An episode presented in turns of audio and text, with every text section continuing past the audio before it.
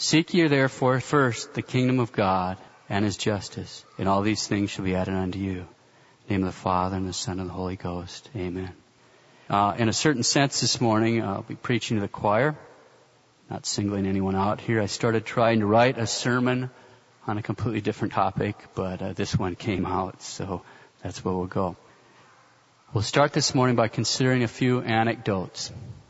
An incident on the first day of school some 20 years ago. It's one of those memories that's uh, seared into my mind. The time, I was teaching at a school which emptied out an area of roughly 40 miles by 60 miles in one of the most remote areas in lower 48. There were about 88 kids or so from K to 12. And at lunchtime on this first day of school, the elementary school lunchtime, we could hear one of the little kindergartners throwing an absolute conniption fit. Why was she so stirred up? Well, we couldn't exactly tell from the high school, so when my class was over, I went and found out. Turned out she was screaming over and over and over again, we can't eat if we ain't called grace. We can't eat if we ain't called grace. We can't eat if we ain't called grace. She's just screaming She's from a God-fearing family who said grace before they ate. And all of a sudden she found herself in, well, she found herself in a public school. And so the kindergarten teacher explained to me that in a nice grandmotherly sort of a way, she kept calmly telling the little girl it was all right. She could go ahead and eat without saying grace. Till the girl finally calmed down and ate. So what was the lesson that little God-fearing kindergarten country girl learned that day? Her very first day in school she learned a really important lesson. You don't really have to say grace before you eat. Because God really isn't that important. That we actually need to stop and acknowledge Him. Or thank Him for His gifts. God really isn't that important. On her very first day of school, that little God-fearing country girl learned to not fear God. I have to admit I learned a lot of important lessons that day myself. After all, I'm a product of the Montana Public Schools from kindergarten through grad school. Even before that happened, I'd tell my students that if by some chance I were to get married and have a family, there was exactly a 0% chance that my kids would ever darken a public school classroom. But that day I suddenly realized for the first time what the stakes really were. I suddenly realized not in some abstract theoretical kind of way, but by experience. How the devil can appear in the most soothing guises. Now I'm not saying the kindergarten teacher was being deliberately malicious, but I realized how the devil could appear so soothing, how the devil could actually stand behind entire institutions. The first time the curtain lifted up a little bit, the actual reality of public school and what we were doing, what I was doing, and people like me. What we were collectively doing with souls, immortal souls, suddenly I started to realize that it came into focus. Hadn't yet read the Council of Trent. I'll read you a quote. Quote, without the all-powerful and special protection of God, it is not possible for young people to become perfect and to persevere in good if they have not been formed to piety and religion from the earliest years before vicious habits take possession of them. Close quote. I could keep going for hours. I've done a lot of thinking since that day when a little country girl threw a fit. We'll stop right there with anecdotes. I just learned that on the birthday of Our Lady, this coming Tuesday, Mr. Obama is going to be speaking to every public school kid. This man who supports baby killing and every kind of perversion under the sun. He's a spokesman for the abortion industry, for NARAL, representative of the feminists, everything from the feminists to the perverts. Who invited him? Is he going to check in at the office? Did all the parents in America get little permission slips to sign so little Joey or little Susie could go to the assembly? Who invited him? What is this? Mentioned this months ago. It's worth repeating. An exorcist who works in both Europe and the U.S. has been warning people not to listen to Mr. Obama or even to look at him. And now we see this mysterious person inserting himself between the parents and their children in a fashion that seems like something out of a George Orwell novel, or maybe a scene out of Triumph of the Will. Who invited him? And all that, and a whole lot more was rolling around in my head when I saw today's epistle. But even before we turn to that, if you have children in school, you must keep them home on Tuesday. Do not let this person speak to your children. I'm serious as a heart attack. Do not let this person speak to your children. Keep them home. Here's an excerpt from today's epistle, which is taken from the fifth chapter of St. Paul's letter to Galatians. St. Paul, quote, Walk in the Spirit, and you shall not fulfill the lust of the flesh. Now the works of the flesh are manifest, which are fornication, uncleanness, immodesty, luxury, idolatry, witchcraft, enmities, contentions, jealousies, anger, quarrels, dissensions, sects, envies, murders, drunkenness, carousings, and such like. Of the which I foretell you, as I have foretold you, that they who do such things shall not obtain the kingdom of God. But the fruit of the Spirit is charity, joy, peace, patience, benignity, goodness, longanimity, mildness, faith, modesty, continency, chastity. Against such there is no law. And they that are Christ have crucified their flesh with the vices and concupiscences. Close quote. The inspired, inerrant word of God. Okay, so St. Paul has two lists, two kinds of behavior.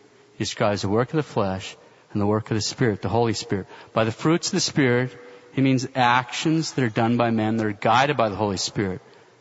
By works of flesh, he means actions of men that are not guided by the Holy Spirit. Remember, there are two possibilities if you're not guided by the Holy Spirit. Guided by the fallen human spirit, it's one possibility, or guided by evil spirits, that's other possibility. In any event, the final results end up the same. Okay, now let's just ask ourselves, which spirit is at work in our public schools? What are our students learning?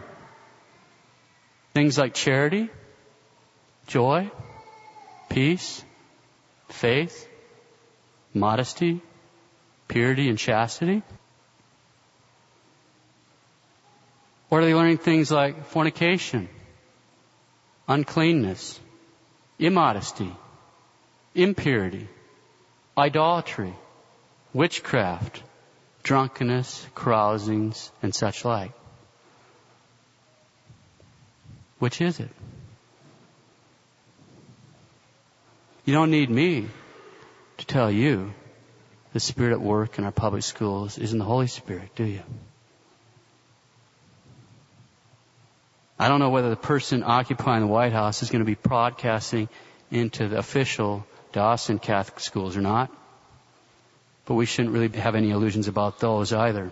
Although there are some exceptional teachers, that's true of the public schools too. The Catholic schools as a system, official Catholic school system in these United States of America is an absolute catastrophe. And that's nothing new. A couple anecdotes here. Last month I spoke to a friend, I got her permission to tell you this. Originally from the Twin Cities, born in 1958. Went to Catholic elementary school then a Catholic girls' high school and college, both run by the Sisters of St. Joseph Carondelet, not to mention order. And then she was a Catholic school teacher, okay? Regular churchgoer, 100% Catholic schooling from K to college graduation, works as a teacher in the Catholic school systems, all that Catholic education, regular churchgoer. She was in her 30s before she knew anything about the real presence. That, unbelievably enough, is not that unusual. You can't believe how many times I've heard that same basic sort of story. from people that have had a Catholic education. She's in her 50s. It's been going on a while. I've already told you about the group of seniors from one of the fancier Catholic uh, schools around here for a theology class assignment interviewed me about vocations of the priest and religious life. So after the interview, I asked them a few questions. They ended up getting their nose kind of out of joint when I told them they weren't ready to make their first communion. I certainly wouldn't give it to them. And I meant it. And then I uh, called up their teacher and told him as much as well. Bottom line. If you have children in school, you have to keep them home Tuesday. Have to. You gotta protect them from this parent who's trying to insert himself between you and your children. He's trying to usurp your God-given authority. Do not let this strange man speak to your children. I'll read you something from one of the popes. At present, the rights and duties of Catholic parents as regards the education of the children entrusted to them by God are being attacked in an incredibly evil manner. When it is sought with an anti-Christian education to profane the tabernacles of children's souls sanctified by baptism, then it is the duty of every professing Christian to separate clearly from the other side, as well as to keep his conscience clear of any culpable cooperation in such dreadful work and corruption.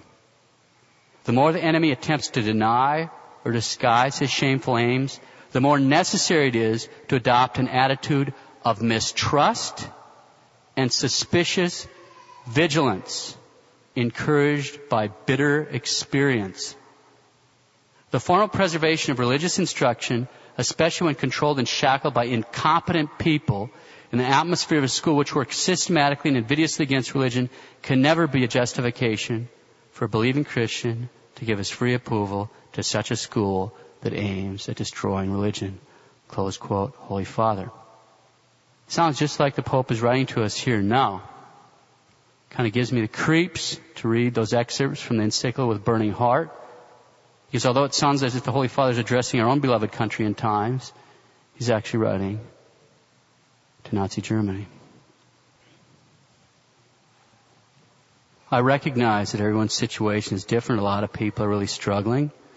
I don't speak just to our people here, but anybody that might listen on the tapes or Audio Sancto. We want to invite anyone who has children in public or official Catholic school to certainly pray and reflect on the situation. My concerns with the salvation of souls and not singling anyone out. At the same time, I want to invite the parents to whom God has given the grace to avoid having to place your children in such situations, to be filled with humility and thanksgiving before God for such a totally undeserved gift, to pray that others receive that grace, and don't puff yourself up or jump to conclusions about other families, other situations. We're trying to become holy here, not become uh, first team all conference varsity Pharisees. All right, we put it like this. If parents had to travel afoot with their children to the back country around Yellowstone, wouldn't they take every precaution to protect them from dangers of mountain rivers, sudden snowstorms, cliffs, buffalo, mountain lions, wolves, black bears, and grizzlies? Would they take every precaution? Of course they would. So given that our schools are not guided by the Holy Spirit, which means ultimately they're guided by evil spirits, here's three considerations. One, what precautions, explicit precautions to the parents who have their kids in such situations are you taking to protect your children from this morally poisonous atmosphere? What precautions are you taking? Pope Leo XIII, quote, by nature parents have a right to the training of their children, but with this added duty that the education and instruction of the child be in accord with the end for which, by God's blessing, it was begotten.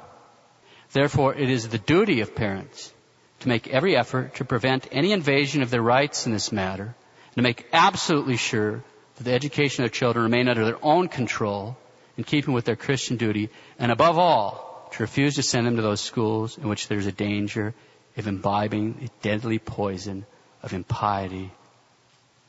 Close quote. Obviously we recognize that in some situations, in some families, there may actually be insurmountable obstacles, legal or otherwise, real obstacles. to removing children from these kind of schools. In these cases, then, we must not lose hope because God never binds anyone to the truly impossible.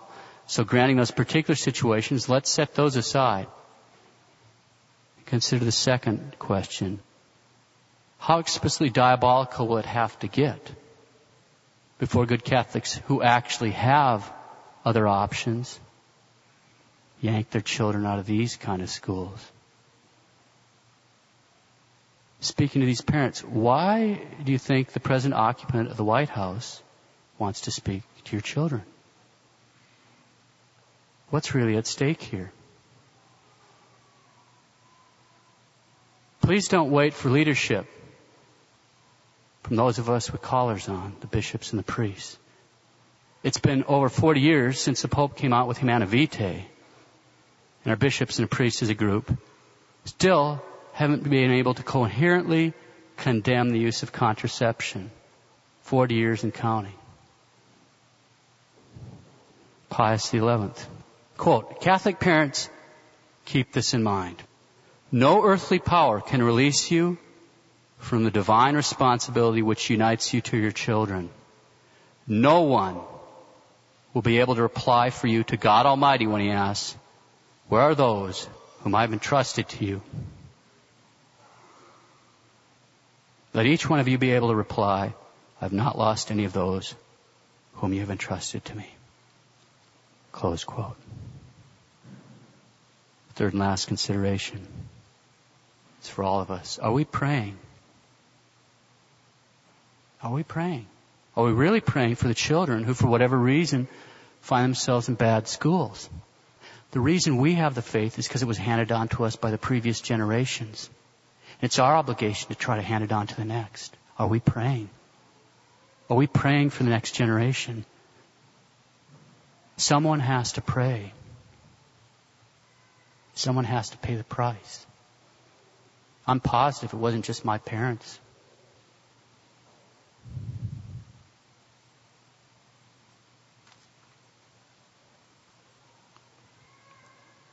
Paid the price for me?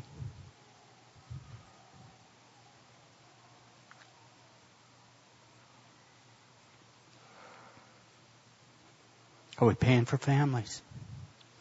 Are we praying for the children? Are we praying?